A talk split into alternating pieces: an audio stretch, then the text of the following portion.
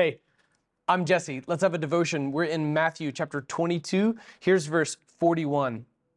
While the Pharisees were together, Jesus questioned them, What do you think about the Messiah? Whose son is he? They replied, David's. He asked them, How is it then that David, inspired by the Spirit, calls him Lord? Quoting Psalm 110, verse 1, Jesus said, The Lord declared to my Lord, Sit at my right hand until I put your enemies under your feet. Now, asking about that in verse 45, Jesus said, If David calls him Lord with a capital L, how then can he be his son? No one was able to answer him at all. And from that day, no one dared to question him anymore. Jesus has been answering questions that weren't really questions at all. They were traps, and then Jesus wouldn't take the bait.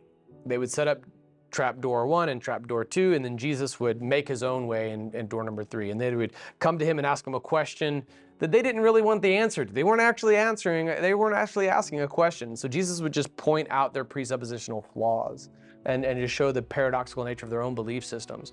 But now it's Jesus' turn. While the Pharisees were together, Jesus questioned them. So we've got the Herodians, the disciples of the Pharisees, the Sadducees, and the Pharisees. These guys are at each other's throats. Look at the book of Acts. Now they're all teamed up. They're all united in their hatred for Jesus. And they have all just come up, swing and a miss, swing a miss, swing a miss. And now Jesus questions them and he puts a stop to it forevermore. What do you think about the Messiah? Whose son is he? They replied, David's. Think back just a few devotions ago. These little kids all gathered around Jerusalem before the Passover, and they're saying they're saying Hosanna to Jesus, the son of David.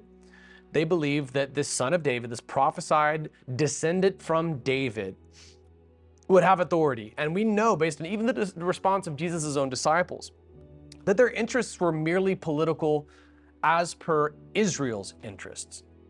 They failed to see the global scope the eternal scope of God's covenant through Abraham. That it wouldn't just be for Israel's political interests for one generation, but that it would be for all nations and for all time. Everyone who calls upon the name of the Lord will be saved. Not just the not just bringing about an end to Roman rule over Jerusalem for that one generation, but blessing every nation for all time, everyone who will call upon the name of the Lord. So the son of David is the Messiah, not just some political figure. He is God. The Pharisees, the Sadducees, the Herodians, the scribes, they all reply he's David's son. And so Jesus quotes Psalm 110 and he points out the fact that David would refer to his own son as Lord. How is that possible? The Lord declared to my Lord, Sit at my right hand until I put your enemies under your feet.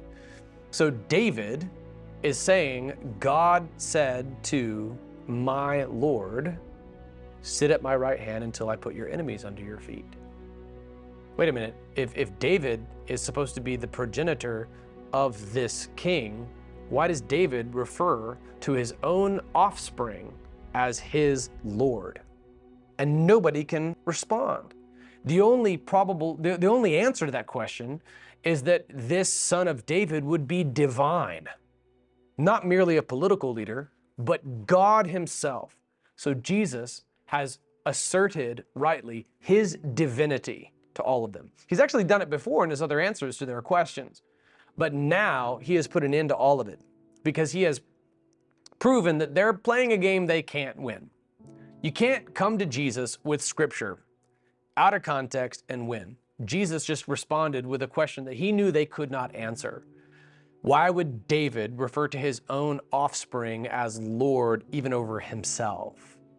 The answer is that that offspring is not just a physical son. It's not just Solomon. It's not just one of the descendants, you know, thereafter. It's it's God himself that from David's line would come fully God, fully man, the Messiah. Here he is, Jesus. If David calls him Lord, how can he be his son? You got to come to a point where you're going to confess that Jesus is Lord. In fact, every knee will bow and every tongue will confess the fact that Jesus is Lord.